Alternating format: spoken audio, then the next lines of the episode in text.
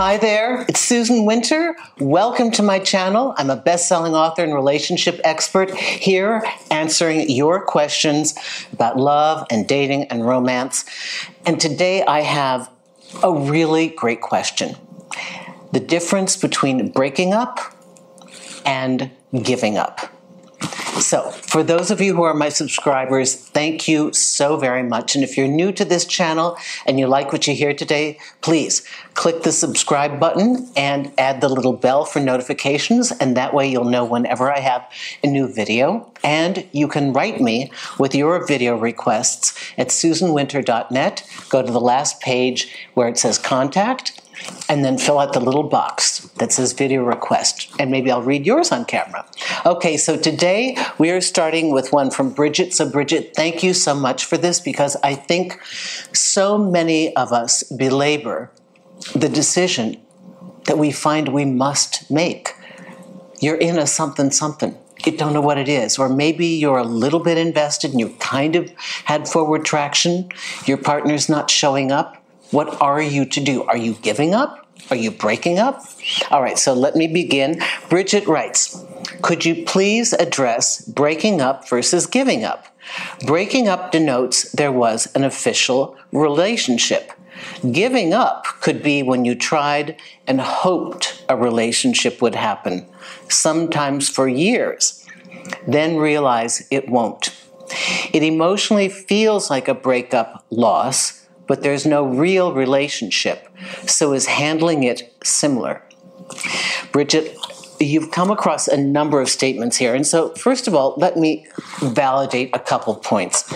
More and more nowadays, especially, people are finding themselves drawn to a person and involved to some degree. Maybe there's not a name for it. Maybe they don't give you a label. Maybe you don't really know what it is. They're in and out of your life.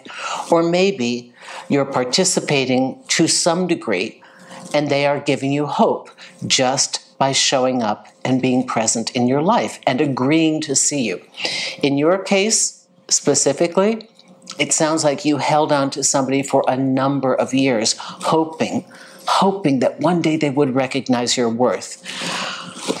Number one, to that point, yeah, if somebody doesn't recognize your worth right off the bat, your sticking around to prove it to them is really counterproductive.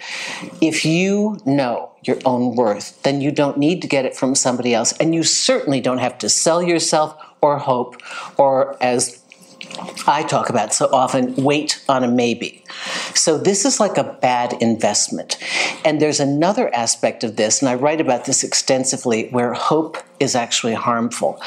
Look at, we couldn't survive a day in this world if we didn't have hope, have hope, have dreams, and believe that something better is going to happen, that whatever we're doing, we can reach a higher point. So, of course, that translates into relationships. But hope can be harmful if we have invested, whether it has a label or not, but we have invested our hope into something that is not giving us back concrete evidence that our hope has been founded. So it's like investing in a stock where you like the name or the prospectus looked really nice and you just keep throwing money in and throwing money in.